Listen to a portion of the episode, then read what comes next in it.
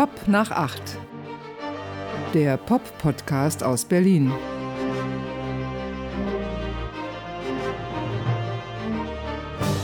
Ja, hallo. Hallo, Schönen guten Tag. Andreas Müller. Und Martin Börtcher, das bist du. Vielen Dank, dass du mich so vorgestellt hast. Ja, gerne doch. Wir haben eine Weile nicht miteinander gesprochen. Doch, Ja, letzte Woche. letzte Woche. Jeden Samstag sprechen wir miteinander. Bis kurz vor acht und kurz nach acht kommt dann Pop nach acht. Ist heute eine besondere Folge. Ja, unfassbar. Season 1, Episode 10. Ja, zweistellig. Ich meine, man merkt es auch so ein bisschen. Wir sind alt geworden, finde ich. Oder? Äh, weiß ich nicht. Sind wir alt geworden? Also, ich finde schon. Du siehst ein bisschen alt geworden aus. Aber ja gut, ich hatte... Seuche überlebt. Genau, und ich lese immer mehr über die Spätfolgen, die uns wahrscheinlich ereilen werden. 10% IQ verloren vermutlich. Und was später da noch alles passiert, man weiß es ja gar nicht genau, ne?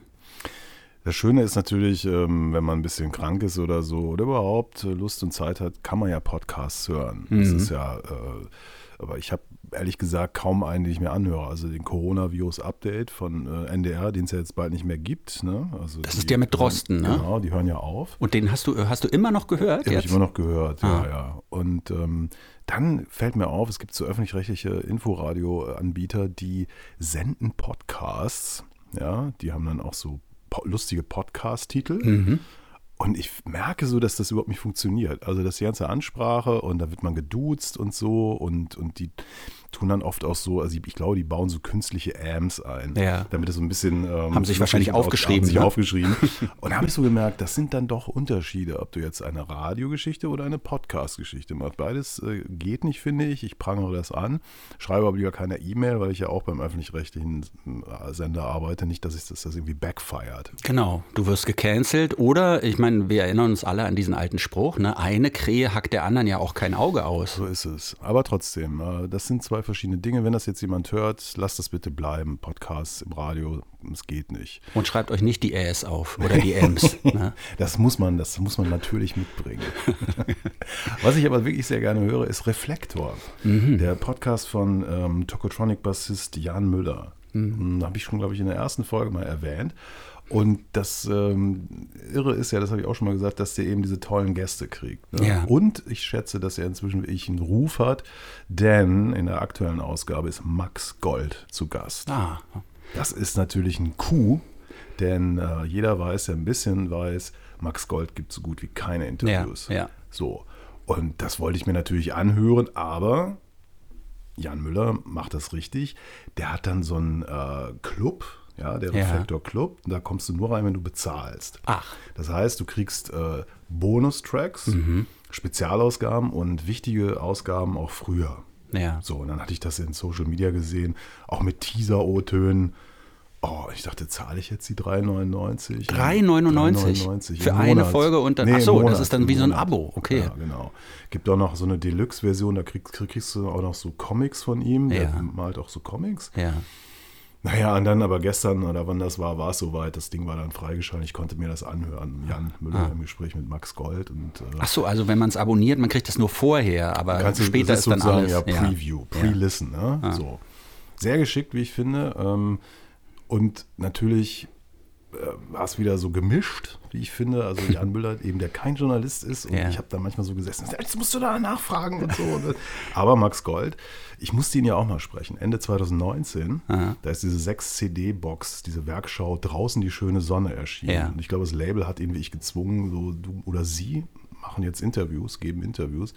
Und ich wollte das eigentlich nicht, weil ich dachte, das kann nur schief gehen. Ist Ja. auch schief gegangen. Ah, Das okay. war nicht meine Schuld. Ich hatte so einen Redakteur, der erstmal für schlechte Stimmung bei Gold gesorgt hat. und da konnte ich auch nichts mehr retten. Schön war das gleich am Anfang äh, von dieser Ausgabe. Max Gold ähm, genauso reagierte wie bei mir im Interview, indem, ich, indem er mich Fragen mit Ja und Nein beantwortete. So. Aber er taute dann auf und es war ist wirklich total äh, interessant, ihn so zu hören. Und äh, haben echt ein paar Sachen, haben mich echt erschüttert auch. Also, wo ich merke, das ist echt ein, auch ein Typ, der gelitten hat unter dieser Musikindustrie. Wo jede Was, was hat er denn erzählt? Also was hat dich wie, erschüttert? Wie, halt, wie die Wea die Band quasi ruiniert hat, weil die einen ganz schlechten Vertrag hatten. also dieses alte Plattenlabel Genau. und die Band, er meint Foyer des Arts, oder? Genau, Mhm. für mhm. die da ja ein Album veröffentlicht haben und dann äh, fand das wer, fand das alles schlecht und dann äh, haben sie ein komplettes zweites Album gemacht, was nicht veröffentlicht wurde. Die haben sie aber auch nicht aus dem Vertrag gelassen. Das heißt, diese ganzen Entwicklungen in Deutschland mit Atatak und solchen Labels, der Plan, die ja heute Legende sind, Ja. das ging alles an denen vorbei. Erst 86 kam das nächste Album, so ein Mini-Label und Ja. Ja, und dann ähm, sagte er, das kennt doch eh keiner. Und das, das, also das ist tatsächlich auch so, dass Jan Müller erstmal erklären musste, dass Max Gold früher mal Musik gemacht hat. Ne? Ja, ja. Und ich dachte, fand ich auch interessant, weil in meiner Blase, hätte man damals noch nicht gesagt, aber in meinem Freundeskreis, wir kannten das alle. Foyer de Sava, das waren unsere Helden. Natürlich, Wir haben uns klar. die Textzeilen um die Ohren äh, zitiert und was weiß Bis ich. heute legendär der Hubschrauber-Einsatz. Hubschrauber-Einsatz, aber auch viele, viele andere. Wir verstaatlichen Simone. Also immer, wenn man mal eine Frau traf, die Simone heißt, Ja. kriegte die diesen Satz und so. Und Jan Müller sagte immer wieder, ja, hören Sie sich das an, hören Sie sich, die haben es übrigens gesiezt. Ja, das fand ich auch ja, spannend. ja. Ne? Und forderte seine Hörer auf, seine Kunden, Kundinnen, äh, hört euch das an. Blöd ist nur, es, äh, du brauchst dann die Tonträger, weil auf Spotify gibt es Ja, nichts. ja. Es gibt das erste WR-Album, das Max Gold übrigens nicht gut findet. Ähm, aber natürlich kannst du irgendwie dann diese 6-CD-Box kaufen. Ich glaube, da muss, oder du gibst Max Gold bei Spotify ein, kriegst dann halt diese Werkschau, wo Ah, ganz, okay. ganz viel, äh, nicht nur Foyer des natürlich drauf ist. Und spannend, äh, das ist jetzt für alle, die Reflektor nicht hören, können wir das so als, als Information weitergeben. Es gab ja eine Peel-Session von Foyer des Saar. Ach. John, John Peel hat das organisiert damals, ja. Genau, und da hat er nämlich erzählt, der Max Gold, dass ähm, John Peel äh, diese Platte, die Unfähigkeit zu frühstücken, glaube ich, war es, in seiner Sendung irgendwie immer wieder gespielt hat. Komplett gespielt hat. Und sich wahrscheinlich auch ein bisschen drüber lustig gemacht hat, oder ich nicht? weiß es nicht. Und er sagte, er hat sogar das Lied Kuba-Kleid gespielt, was Ja. ja nun mit Wave und so überhaupt nichts zu tun hat. Egal, es kam halt zu dieser Peel-Session. Und die wird im Juni veröffentlicht. Ach. Auf Büro B. Ja. Toll. Und äh, das können wir jetzt hier unseren äh, UserInnen einfach mal mitgeben. Das habe ich jetzt geklaut bei Reflektor von Jan Müller, der übrigens auch noch was ganz Tolles macht. Nicht nur, dass er diesen exklusiven Club hat, sondern er sagt in jeder Folge, äh, man kann ihn also darüber unterstützen, aber eben auch dadurch, dass man auf Apple Podcasts Fünf-Sterne-Bewertungen gibt. Hm, ja. Das haben wir, glaube ich, noch nie gesagt. Wir haben das noch nie gesagt, aber wir haben es selber schon gemacht. Ne? also ich habe uns jedenfalls fünf Sterne gegeben und habe gesehen, wir haben, glaube ich, viereinhalb Sterne. Mag daran liegen, dass wir kürzlich eine Ein-Sterne-Bewertung eingefahren haben. Von Rocky77. Herrlich. Leider enttäuscht. Ist Pop nach acht eine, ein Altherrenclub? Ja. Das ist sein, die Überschrift seines, seines äh, Kommentars. Ja. Und ich denke mir so, was soll die Frage? Ja, natürlich ist Natürlich, es das. genau, ja. Wir machen ja auch gar keinen Hehl daraus. Also das ist ja wirklich, äh, wir sagen es ja selber, wir müssen uns da manchmal so ein bisschen, ja, ein bisschen selber gegenseitig stoßen, dass wir nicht zu sehr in Richtung Altherrenclub gehen, aber natürlich sind wir einer, auf eine gewisse Art. Ja, und dann stellt er fest, wir hätten das Medium Podcast entgegen eigener Aussagen offenbar nicht bis ins kleinste Detail verstanden. Das habe ich nicht verstanden, was er damit meint. Haben wir, haben wir Podcast gar nicht verstanden, möchte er sagen, oder möchte er sagen, wir haben es nicht ganz verstanden? Jetzt das kleinste Detail haben wir nicht verstanden. Ja, Das kleinste Detail, nämlich Themen ausführlich zu besprechen. Äh, es wäre schön, wenn es künftig über oberflächliches Gelaber hinausgehen würde. ja. Ja, das hieße ja Arbeit. Ja, ja, du musst es ja alles recherchieren. Und du kannst nicht einfach nur so ab und dann müssen wir was aufschreiben. Und dann fängst du nämlich an, dir deine Ams aufzuschreiben. Ja. Ne? So weit geht's Diese nämlich. Loser. Aber da geht es doch schöner weiter. Nach durchaus interessanten Momenten, ich weiß Mhm. Was nicht, meint was er er? da meint, verlieren sie sich in ihrer unfassbaren Selbstliebe. Ja. Meint er uns beide? Ich, also mich kann er nicht meinen. Okay, dann, ja. Ja. Warum finden sie sich selbst geiler als die Popkultur der letzten 40 Jahre? Ja, ja, das, ich meine, es ist natürlich eine berechtigte Frage, ne? Aber Ja, es liegt vielleicht sind. daran, dass die Popkultur der letzten 40 Jahre nicht so geil war. Weiß ich nicht.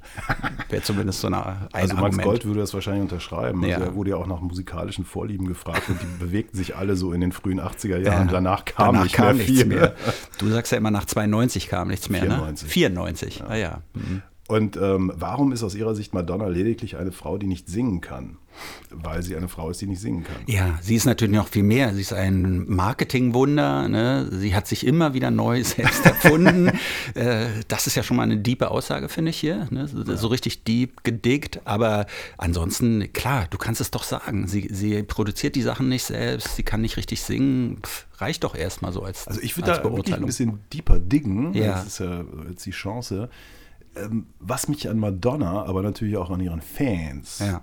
eigentlich immer genervt hat, die, sind zwei Dinge. Das eine ist, wenn du die Platten dir anhörst, das fängt eigentlich schon mit der zweiten an, wird klar, dass sie bzw. ihre Berater und Produzenten natürlich große Ohren haben für das, was gerade an heißem Scheiß mhm. im Underground mhm. passiert ist. Also die ersten beiden Platten sind zum Beispiel von dem großen Erfolg der Elektromusik geprägt. Also ja. das ist ja diese Musik, die so zwischen dem klassischen Hip-Hop und dem der New School ja. sehr ja. en vogue war. Und daraus wird dann gefälliger Pop gemacht. Mhm. Okay. Und es geht immer weiter, es geht immer weiter, dass das sozusagen ihre noch richtig guten Platten immer das genommen haben, was ein Jahr oder anderthalb Jahre vorher in der Clubszene ja. Innovatorinnen, äh, tolle Leute, kreative Leute erfunden haben. Ja. Und dann kriegst du eine, ähm, ja, eine Pop-Version davon und die Massen sagen, oh, wie toll und ja. wie innovativ und was für eine fantastische Künstlerin. Und dann kann ich nur sagen, ja, dann hört euch doch das Original an. Mhm. Aber dafür sind die Leute natürlich viel zu faul, weil es ja Arbeit. Ja, es ist natürlich dann auch so, weißt du, nichts ist erfolgreicher als der Erfolg. Ähm, Madonna ist dann so ein Selbstläufer natürlich. Und um das vielleicht nochmal zu ergänzen, was ich immer bei Madonna dann so blöd finde, wenn man heute sich diese Alben anhört, die klingen alle so ein bisschen cheesy auf eine gewisse Art und Weise, weil es nie die, die Essenz dessen ist, was da so in der Luft rumhing, dieser Sound, sondern es ist immer so ein bisschen so eine komische, ja, fast schon so billig anmutende Version auf eine gewisse Art und Weise, um es accessible zu machen, um es leicht verdaubar mhm. zu machen. Und spannend ist, ähm, zu einer Zeit, so ungefähr vor 20 Jahren, nämlich in dem Moment, wo es keinen Sound der Stunde mehr gibt, sondern wo diese totale Diversifizierung anfängt, wo nicht mehr klar ist, ja. wo ist jetzt hier das Ding, was was werden könnte, wo, wo einfach auch durch diese totale Digitalisierung, eine völlige Demokratisierung war, wo irgendwelche Lurche Irrsinns-Tracks basteln konnten und äh, gestandene Produzenten eigentlich nicht mehr wussten, was Sache ist. Ja. In dem Moment fangen ihre Platten an, auch richtig schlecht zu werden. Genau. Diese Produzenten haben dann auch nicht mehr den technischen Vorsprung, weil die Software kann alles machen und dann gibt es eben tausende von Leuten, die sich da so richtig reinhängen, beziehungsweise auch diese Software bedienen, so wie sie eigentlich nicht vorgesehen ist. Und ähm, dann bist du eben so als, so als gesettelter Produzent vielleicht nicht mehr der heiße Scheiß. Ne? Und es wurde alles viel zu schnell. Ne? Ja. Also wenn du dich erinnerst an, an Acts, äh, die da irgendwie plötzlich auftauchten, die, ich kann mich erinnern an ein Festival, das äh, XX äh, kuratiert hat mhm. vor einigen Jahren in Berlin wo dann so Typen wie Mickey Blanco zum Beispiel ja. auftauchten, mit, mit so einem ganz komischen, zermatschten Hip-Hop-Sound, der, der ganz kurz mal angesagt war. Ja. Und dann war der auch wieder weg. Jetzt ist er irgendwann wieder aufgetaucht mit einem völlig anderen Sound. Ja. Das finde ich interessant, dass dann gar kein Fokus mehr da ist und so Platten wie Hard Candy von Madonna. Ich ja, meine, wer hat die ernsthaft von vorne bis hinten angehört? Ja, es gibt so ein paar Fans. Also ich hatte bei Facebook auch gesehen, bin befreundet so, so mit jemandem, der ein absoluter Disco- und Madonna-Fan ist. Und der war enttäuscht über diese Ausgabe, die wir gemacht haben. Eben das äh, zum einen wegen Madonna-Bashing, so hat das empfunden, zum anderen, weil wir uns über Malik Harris so ein bisschen, ESC, so ein bisschen abfällig geäußert hatten. Er fand, dass das beides nicht der, der Sache so gerecht wurde. Er meinte sogar, Malik Harris, endlich mal ein ESC-Kandidat aus Deutschland, der irgendwie, ja, mit dem man was hermachen könnte. Mhm. Ja. Ich weiß nicht, vielleicht, wir werden es ja im Mai sehen. Äh, wir haben uns immer noch nicht entschieden, wie wir damit umgehen, ob es eine Live-Ausgabe vielleicht gehen wird. Ich kann es mir nicht so richtig vorstellen. Schwierig, schwierig. Also einfach aus rechtlichen Gründen dürfen wir keine Musik spielen. Ja, aber und nur unsere, laufen, ich meine, nur unsere Kommentare drei oder vier Stunden lang zu dieser Sendung ist natürlich auch ein bisschen auf Dauer vielleicht etwas ermüdend. Wobei, wenn wir das machen, wir vielleicht qualifiziert sind, um, um wieder den deutschen Podcastpreis zu gewinnen. Ja, wir, wir haben den deutschen Podcastpreis yes. gewonnen. Ne? Da kam Post, äh, erst, erst über Instagram, wir haben gewonnen und dann, dann wurde uns angekündigt, wir kriegen ein Paket irgendwie. Mhm. Und dann haben wir das Paket aufgemacht und dann waren wir ein bisschen enttäuscht. Ne? So ein kleines bisschen, weil der deutsche Podcastpreis besteht offensichtlich aus so einem Trucker-Cappy, wo vorne so ein, so ein geöffneter Mund ist und da steht dann DPP. Ja. ja und dann habe ich nochmal genau nachgelesen. Und ja, wir haben einfach nur so ein Cappy gewonnen. Wir haben ein Cappy vom Deutschen Podcastpreis gewonnen. Ja, stell dir vor, das wäre der Deutsche. Also es ist wirklich ein Cappy für alle, die jetzt vielleicht neidisch sind, ja. dass die beiden Typen einfach so zwei gratis Trucker-Cappies bekommen. Der ist wirklich von unfassbar miserabler Qualität. es ist so, so ein Billo, also ich habe Angst damit, hätte Angst damit in die Sonne zu gehen, weil ich fürchte, ja. das Ding schmilzt am, am Kopf fest oder so. Also ich, die, die Qualität des Materials habe ich, hab ich mich gar nicht weiter damit beschäftigt, Nee. weil als ich ihn aufgesetzt habe, war ich immer noch so damit beschäftigt, mich zu schämen für, für das Bild. es sieht natürlich albern aus, aber wir werden natürlich trotzdem ein Foto davon veröffentlichen, Das oder? Design, ist, das Design ist unglaublich. Also ich habe auch erst gedacht, das wäre ein Fehldruck, deswegen haben sie wahrscheinlich auch so großzügig weggegeben oder so. Nee, keine es gab Ahnung. nur zehn Stück wohl. Ach, echt? Ja, ja. Wow. Und ich war ziemlich geschickt. Ich habe uns äh, zum einen mit dem, mit dem äh, Pop nach 8 Account von, Hm. bei Instagram angemeldet und zum anderen mit meinem eigenen Account und habe jeweils einen coolen Spruch gemacht. Ich glaube, beim einen habe ich gepostet, ich brauche unbedingt so ein Cappy, damit ich meinen Podcast-Partner damit überraschen kann. Der wird ausrasten. ja. Und äh, beim anderen habe ich irgendwas anderes geschrieben, dass es sich sehr viel leichter so einen Podcast machen lässt, wenn man so ein Cappy dabei aufhat. Ich, Ja. ich muss da sagen, wir haben es jetzt nicht auf. Ich Ja. habe es in der Hand, ne?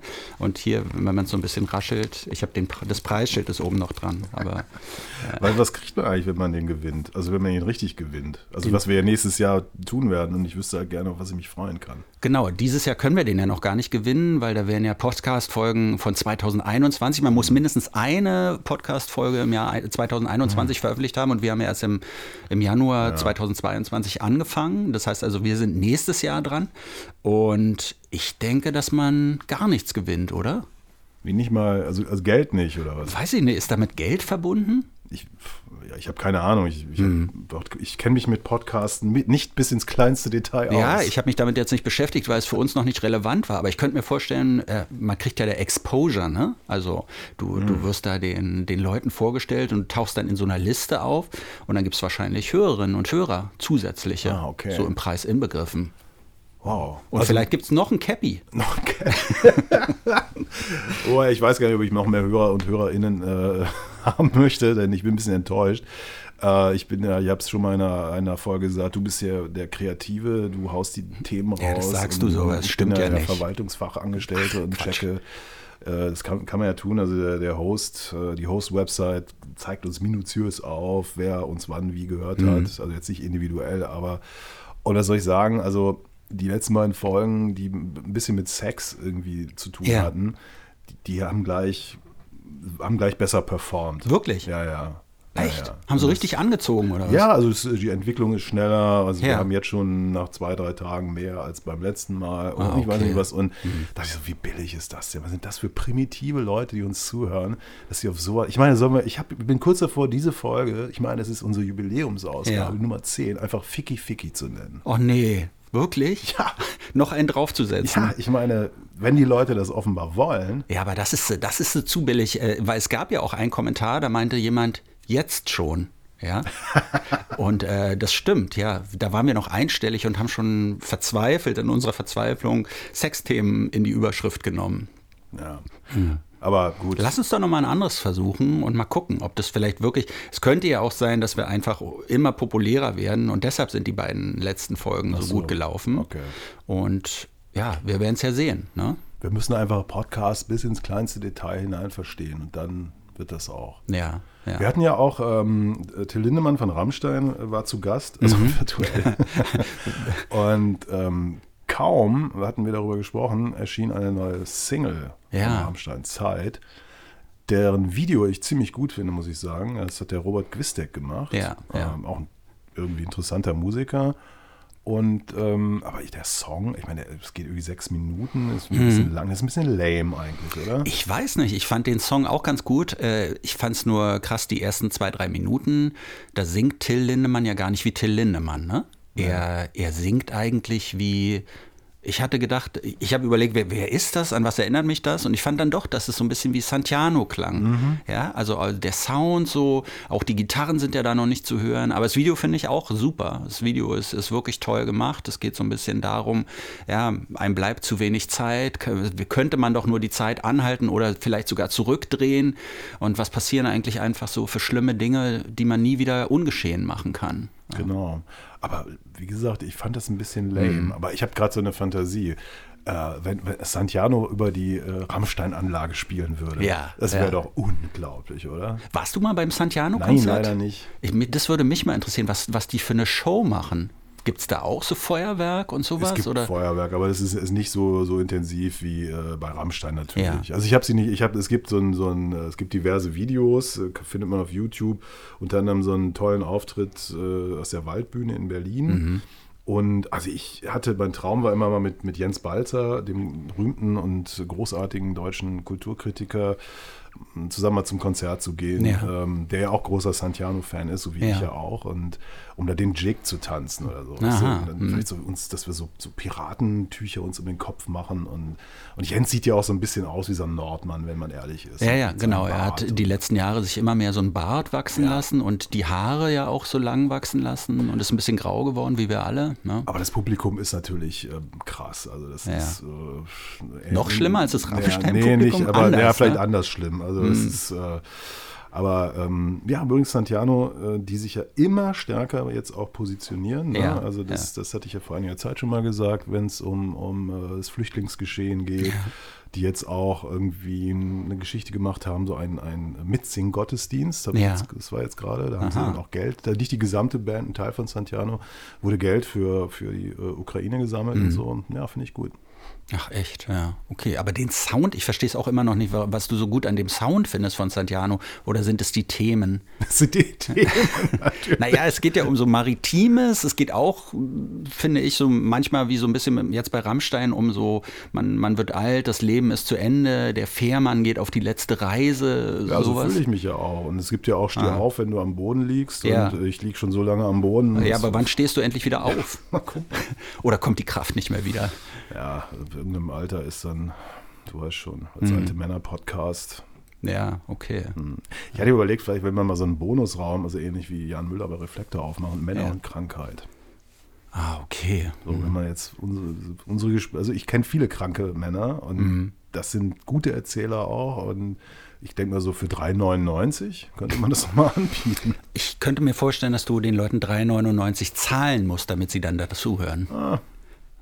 Ich weiß nicht. Ach, Krankheiten, das ist so furchtbar, wenn alte Leute anfangen, über Krankheiten zu Aber erzählen. glaubst du nicht, dass es die Leute interessieren würde, wie meine Blasenspiegelung zum Beispiel war? Doch, ähm, das könnte ich mir sogar gut vorstellen. Und ähm, ich frage dich vielleicht in einer der kommenden Ausgaben nochmal. Ich weiß noch, der Urologe war total begeistert, äh, weil er ein neues Gerät hatte, Mhm. Ja. das er noch nicht ausprobiert hatte. Ich war der Erste, der durfte. Ja. Da ist eine Kamera dran, natürlich. Und dann hat er mir das Bildschirm, den Bildschirm hingehalten. Ja. Ja. können Sie mal schauen und so. Und ich, ich, ich will das, Will nicht, das sehen. nicht sehen. Und da habe ich doch geguckt und ich muss dir sagen, das Innere meiner Blase ist so unfassbar langweilig. Ja. War nichts los. Aber sei doch froh, dass da nichts los ist. Ich dachte irgendwie, da was keine Ahnung, also nicht mal irgendwie farblich interessant. Was ich ganz interessant finde, um mal hier die weibliche Perspektive zu eröffnen, ja. Wir Männer, wenn wir so alt werden, dann fangen wir auf einmal an und, und dann so hinter vorgehaltener Hand, ja, Blasenspiegelung und äh, Prostata, haha, die große Hafenrundfahrt und sowas, ne. Ähm, Frauen machen das ja praktisch vom weiß ich, 15., 16. Lebensjahr an, wenn sie die Pille sich verschreiben lassen, dass sie regelmäßig solche Untersuchungen über sich ergehen lassen. Und keine von denen macht irgendwie so Wehklagen, so, ach, und äh, was ist das für eine, für eine schreckliche Situation, da zu liegen mit den Beinen und bla bla bla und sowas. Ähm, Schau, ich würde mir, wenn es ein Podcast wäre, ich würde mir das anhören. ja, es gibt wahrscheinlich sogar einen Podcast, ne? Okay. könnte ich mir vorstellen. Ich stelle nur fest, das sagt man ja sowieso, Männer leiden immer mehr, wenn sie krank sind, Frauen stecken viel besser Sachen weg, was Frauen für krasse Schmerzen erleben und ertragen können, wenn sie, wenn sie Kinder gebären und wir haben so Wehwehchen und darüber tauschen wir uns gerne aus und sagen, die Welt geht unter. Ich habe ja das Buch von Kurt Krömer gelesen, also über seine Depression. Ja. Und ähm, der ist ja dann auch oft zum Urologen gegangen, weil er dachte, irgendwas stimmt nicht mit ihm, er hatte Krebs und so Ja. und, und was weiß ich. Und dann ähm, beschreibt er auch so, dann sagt der Arzt jemand, okay, wenn, wenn, wenn das jetzt irgendwie wirklich, wenn Sie meinen und so, dann machen wir jetzt mal so eine Blasenspiegelung. Und ähm, dann beschreibt er das auch schon. Ich habe das Gefühl, nach dem, was er beschreibt, er hat denselben Urologen wie ich. Es war, war echt äh, lustig. Also die, die schäbige Küchen, also es war wie in so einer, äh, gut, ähm, das ist, kommt dann in den Bonusteil, Ja. irgendwann, diese Beschreibung. Und er hat irgendwie nach, nach drei Millimetern aufgegeben, weil die Schmerzen so gewaltig waren. Ah, okay. Mhm. So, und ich dachte, und das mit Betäubung natürlich, klar. Ich dachte nur, ey, Ich finde das so krass, wie, wie Krömer so, so offen darüber redet. Ne? Ich meine, sein Dreh ist ja, dass er immer sagt, ähm, ich habe das überwunden, ich habe meine Depressionen überwunden, ich, hab, mhm. ich bin trockener Alkoholiker ja. auch, ne? Äh, so nach dem Motto, jetzt ist ja wieder alles gut, deshalb kann ich darüber reden, aber trotzdem, also ähm, das muss ja wirklich ganz, ganz krass gewesen sein, dass er auf der Bühne völlig betrunken mhm. gestanden hat, nichts mehr mitbekommen hat, dass seine Familie unter ihm hat leiden, oder beziehungsweise seine Kinder, er ist ja alleinerziehender Vater, äh, dass die unter ihm haben leiden müssen und ja, ich mich, ich werde die ganze Zeit den Verdacht nicht so richtig los, dass das jetzt auch wieder natürlich Marketing fürs Buch ist. So, ne? Nee, glaube ich nicht. Also er ist ja seit über zehn Jahren trocken tatsächlich. Mhm. Er hat mhm. aber natürlich, die Depression ging immer weiter. Ne? Und er hat ja dieses, diese Outing-Sendung mit Thorsten Sträter ja. äh, bei Shea Krömer. Habe ich gesehen, fand ich mega für mich ein ganz großer Fernsehmoment, weil er ist ja nicht abgesprochen. Ja, so. Und Sträter ja. hat ja auch da seine Geschichte mit Depression. Und die Reaktionen darauf waren halt so gigantisch, dass er wirklich dann diesen Impuls hatte, ich schreibe das jetzt mal auf. Ja. So, ich möchte, dass die Leute das auch mal so sehen können. Ich finde es ein bisschen schade, dass er irgendwie gar nichts über die Ursachen schreibt. Ja. Ja, also das ist ihm dann vielleicht auch keine Ahnung oder und ähm, ich fürchte auch, dass ähm, diese Idee, der war ja acht Wochen in der Klinik und äh, ich meine, ich kenne mich mit dem Thema auch ein bisschen aus, äh, das dauert eigentlich Jahre, bis, bis man da wirklich komplett raus ist, wobei der natürlich äh, auch Medikamente wohl nimmt mhm. und mhm. Äh, ja, trotzdem, ich, also ich bin da jetzt nur durch diese Blasengeschichte eigentlich drauf gekommen. Ja. Im neuen Musikexpress, da ist äh, drin eine Geschichte, ein Interview mit Drangsal, der ja auch ein Buch geschrieben hat. Und der hat so gesagt, dass schon vorher immer wieder Verlage bei ihm so an der Tür gekratzt haben und ihn gebeten haben, schreib doch ein Buch, man kennt dich und so, das verkauft sich gut, mach einen Roman, autobiografisch und so. Und er sagte, er wollte keinen Roman, weil er kann gar nicht schreiben. Er hat noch nie geschrieben. Irgendwie so Roman als allererstes fand er schwierig. Ähm, und erst als dann jetzt sein jetziger Verlag gesagt hat, okay, dann mach doch lieber was, was du willst, dann hat er sich darauf eingelassen. Vorher war das so ganz klar, das muss autobiografisch sein, dann wird das auch ein Hit und so, aber dann musst du halt auch liefern, muss diese Dinge und jetzt sind es halt eher so ein bisschen ja, so ein bisschen skurrile, kurze Geschichten, äh, wo er auch über seinen Vater schreibt, der wohl ganz doll von seinem Vater wiederum äh, misshandelt wurde, fast totgeprügelt wurde und so. Mhm. Also ähm, klar, das sind auch interessante autobiografische Details, aber eben kein Roman. Ja. Du hast jetzt den Musikexpress erwähnt. Ja. Viele junge Menschen wissen ja gar nicht mehr, was das ist. Ähm, nämlich eine ein, ein, ein, Mag ein, Magazin, gedruckt. Ein gedrucktes Magazin, in ja. Dem, in dem es um Musik geht. Ich meine, es ist ja sowieso krass, ne? Ähm, ich, wir fangen mal anders an. Ne? Wir sagen es mal, wie es ist. Neulich habe ich gelesen, das Groove Magazine, das war mal früher so eins der bestimmenden gedruckten Magazine, was die elektronische Musik und die Clubkultur so angeht. Das Groove Magazine hat nach mehreren Jahren Pause, die sie im Internet verbracht haben, jetzt wieder eine gedruckte Ausgabe herausgegeben. Sie zählen das einfach durch. Das ist Ausgabe Nummer 176. Und ich habe einen halben Tag damit verbracht, dieses Heft überhaupt zu bekommen. Ich bin durch die Stadt geirrt und habe versucht, es zu kaufen. Es sollte am Freitag, dem 18. März herauskommen. Ich bin gleich losgezogen, schön zum Hauptbahnhof, dachte, da ist ein großer mhm. Zeitungsladen. Die wussten von nichts. Ja. Ich dachte, das kann doch nicht sein. Okay. Hm.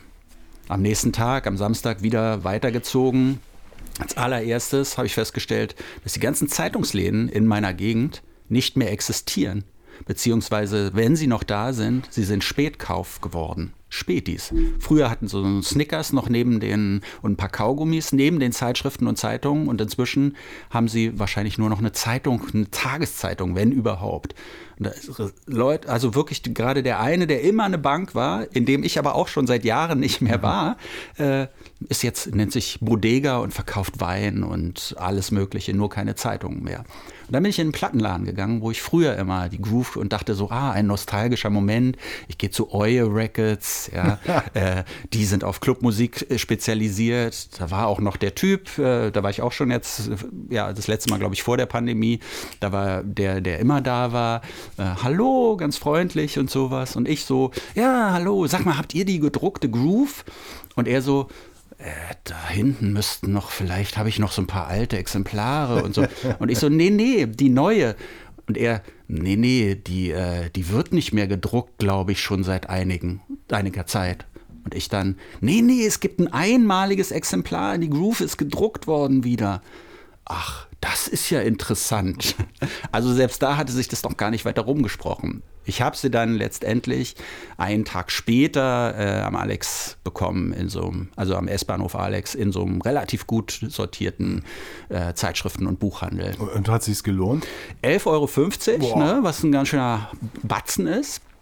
Und um das mal kurz zu machen, äh, ist ein ganz komisches Konzept, hat nämlich so, ist so aufgeteilt eigentlich sind da so Themen aus dem Jahr 2021 drin. Das Heft ist so aufgeteilt äh, praktisch in Quartale, immer auch nochmal mit den Reviews, so, so von den einzelnen wichtigen Erscheinungen da, Alben und Einzeltracks.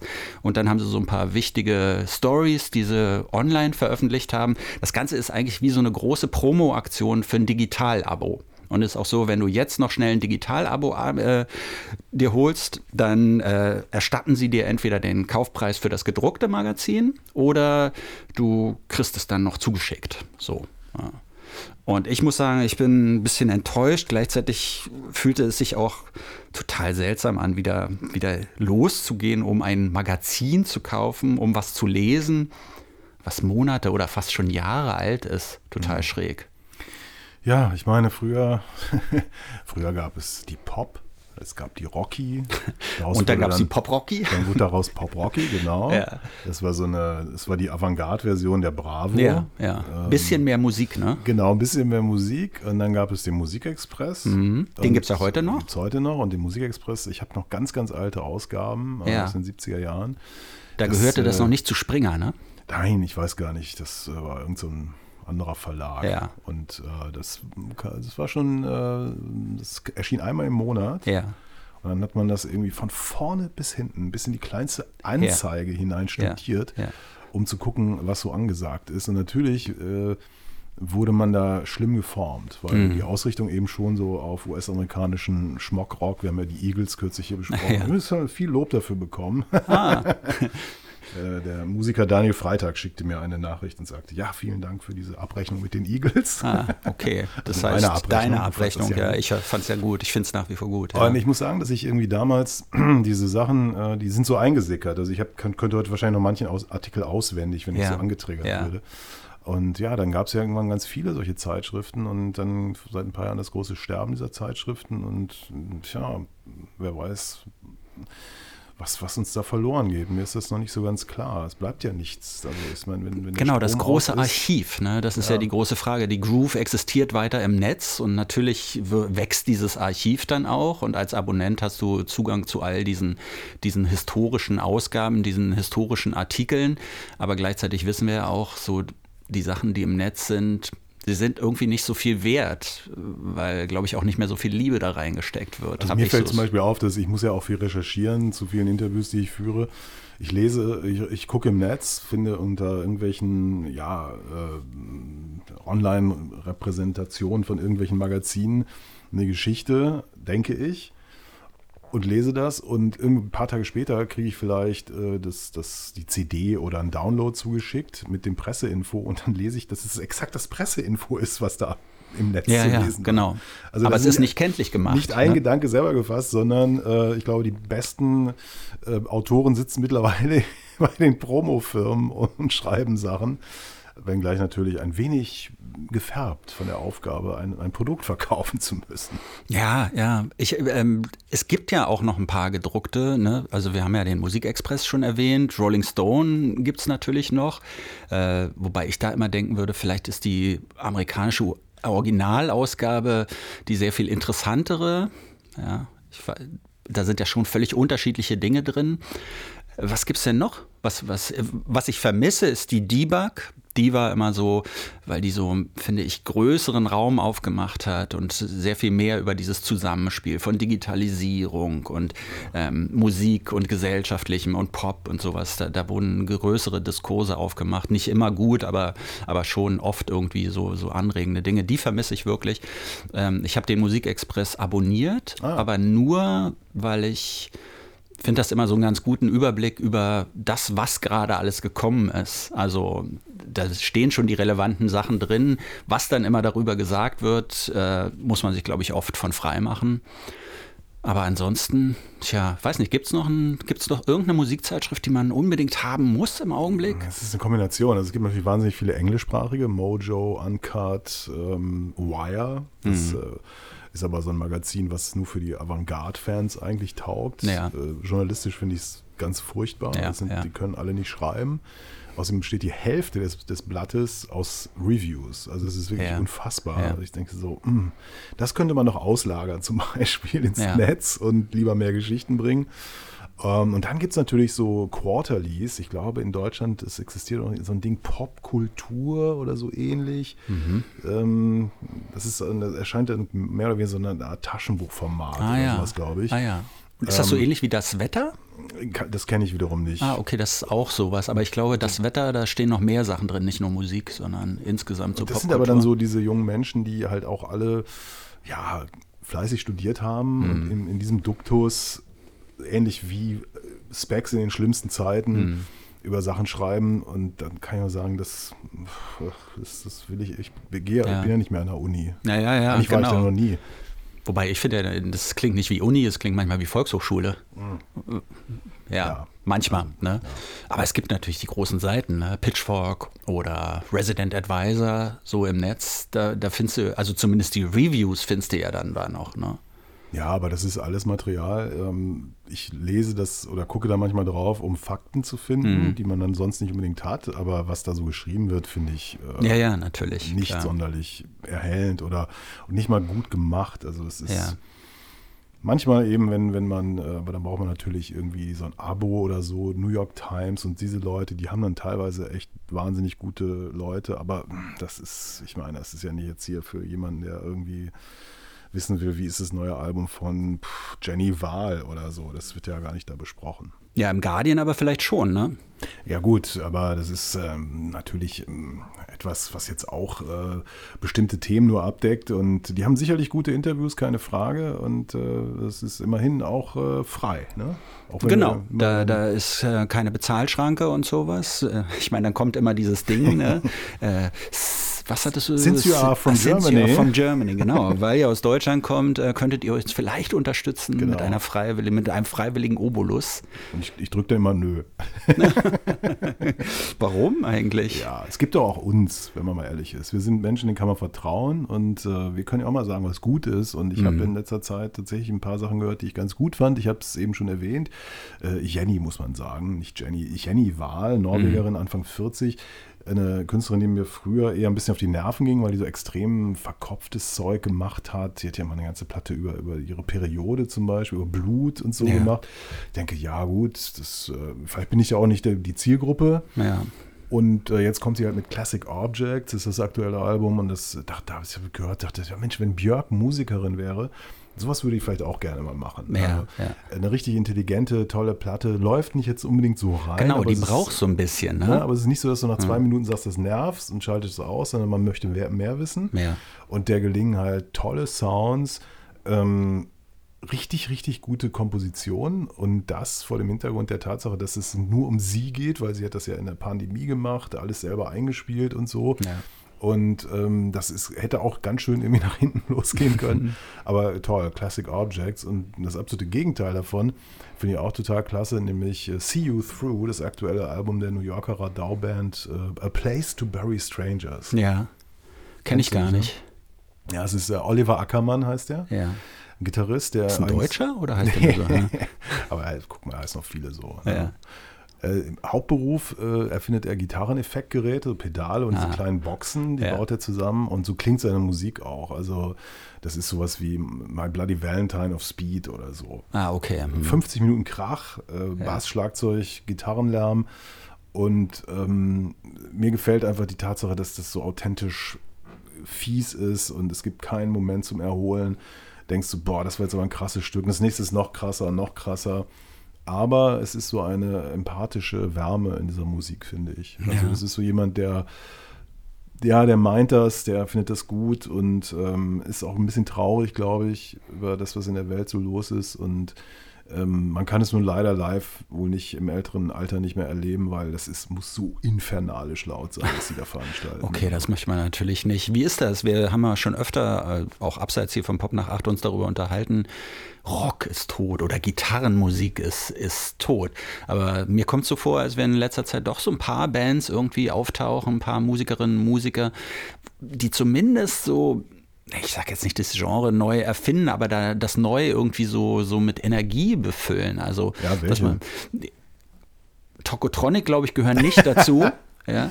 Ja gut, wenn du den Namen schon erwähnst, in dem mhm. von mir schon eben erwähnten Podcast Reflektor stellen Jan Müller und Max Gold fest, dass äh, ja, die Rockmusik am Ende ist. Ja und ähm, meinen damit aber, glaube ich, den Gestus, also diesen breitbeinigen äh, Rocker-Gestus.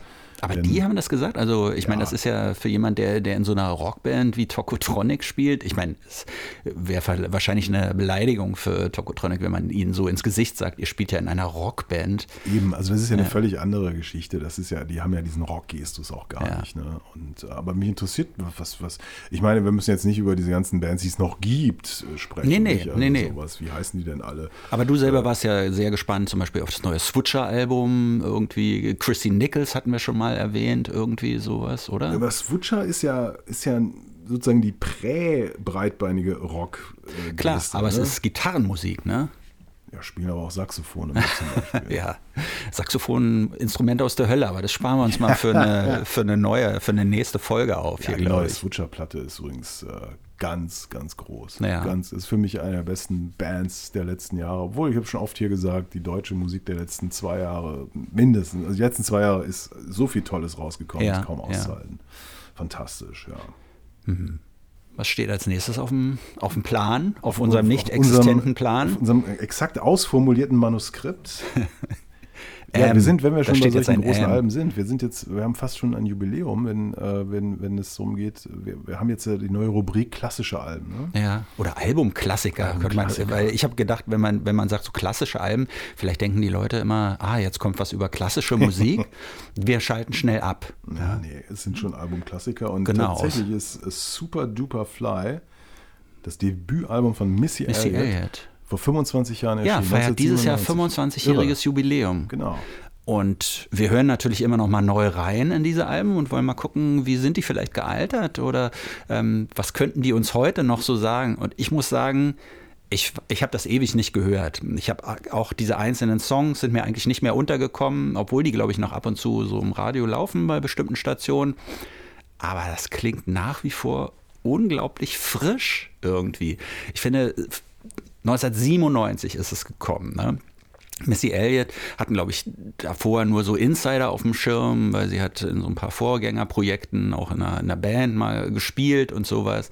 Äh, und dann kommt die auf einmal da mit so einem Album, produziert von Timbaland, mit dem sie seit ihrer Jugend oder Kindheit irgendwie befreundet war. Also dieser Produzent, der auch diese futuristischen Beats und Rhythmen so drauf hatte.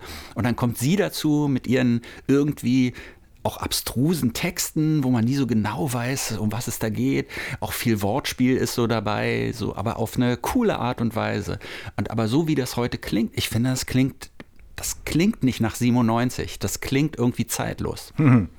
Also ich war total geflasht, als ich es wieder gehört habe. Also ich habe die früher viel gehört, wenngleich auch die etwas späteren Platten mehr. Ja.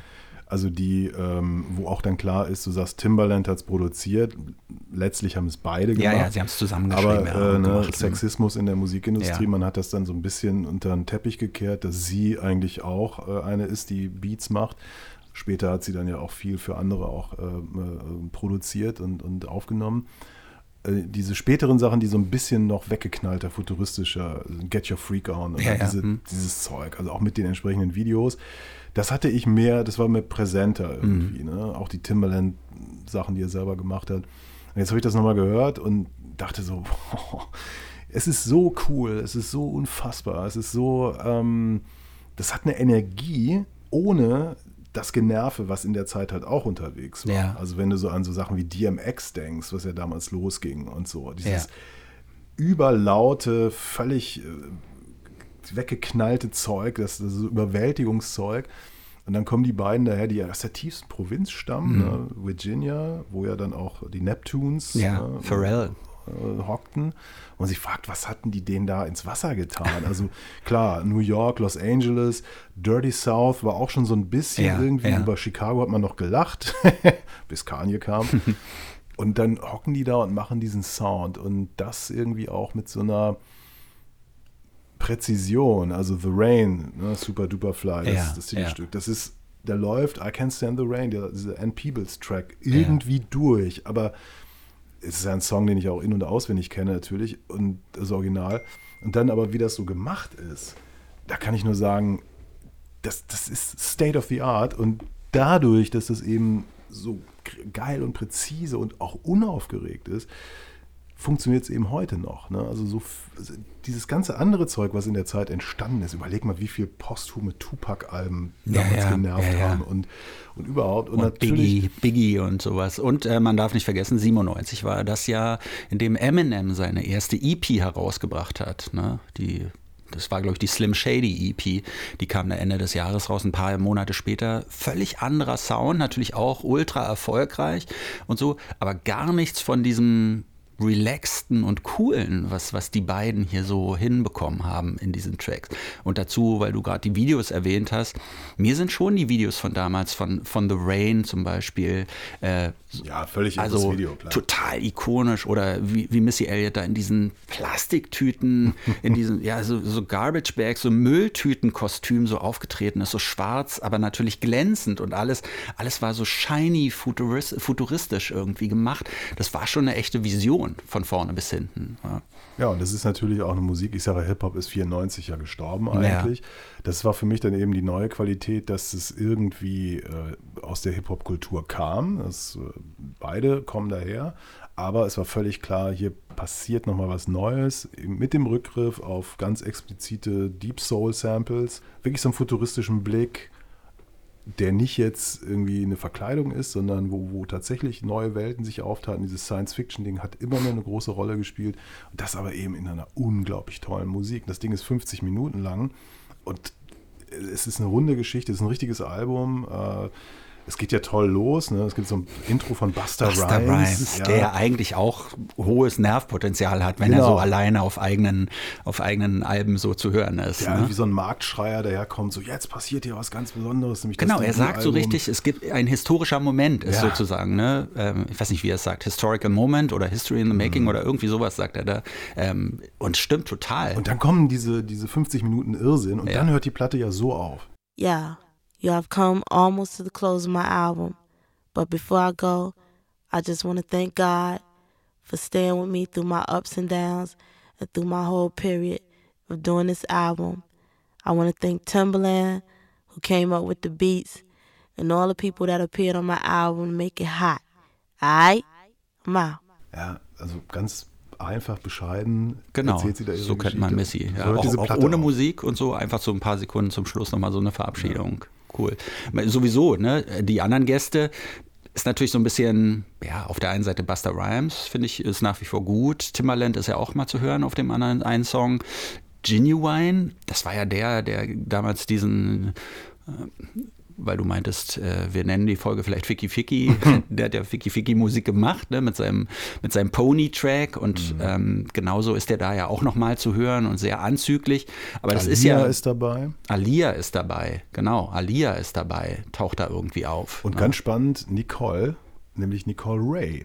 Wer ist das? Ja, Nicole Ray war damals, glaube ich, 17 und die war so ein upcoming Star eigentlich. Mhm. Ja. Die kam aus diesen Zusammenhängen und hatte dann äh, tatsächlich einen Deal mit EMI gekriegt. Und ich habe sogar das Album, was damals gemacht wurde, das hat mir mal so ein Promoter zugeschmissen und meinte, hier kannst du haben, Ja. veröffentlichen wir nicht. Aha. Und ich dachte so, hä? Also es war komplett fertig produziert. Es gab ein Ja. Cover, es gab, aber die hatten dann keinen Bock mehr auf die so, und so. Und ähm, ich weiß nicht, ob diese CD was wert ist heutzutage, keine ja. Ahnung. Ja. Und die ist wirklich daran auch fast zerbrochen, bis sie sich dann besonnen hat auf ihre Wurzeln. Nämlich sie ist ja eine Soul-Sängerin Ja. und Nicole Ray macht heute oder seit einigen Jahren wieder Musik auf diesem, auf einem dieser Neo-Soul-Retro-Labels. Ja. Nicht Deptone, das andere. und da ist kürzlich eine sehr hübsche Platte erschienen von ihr.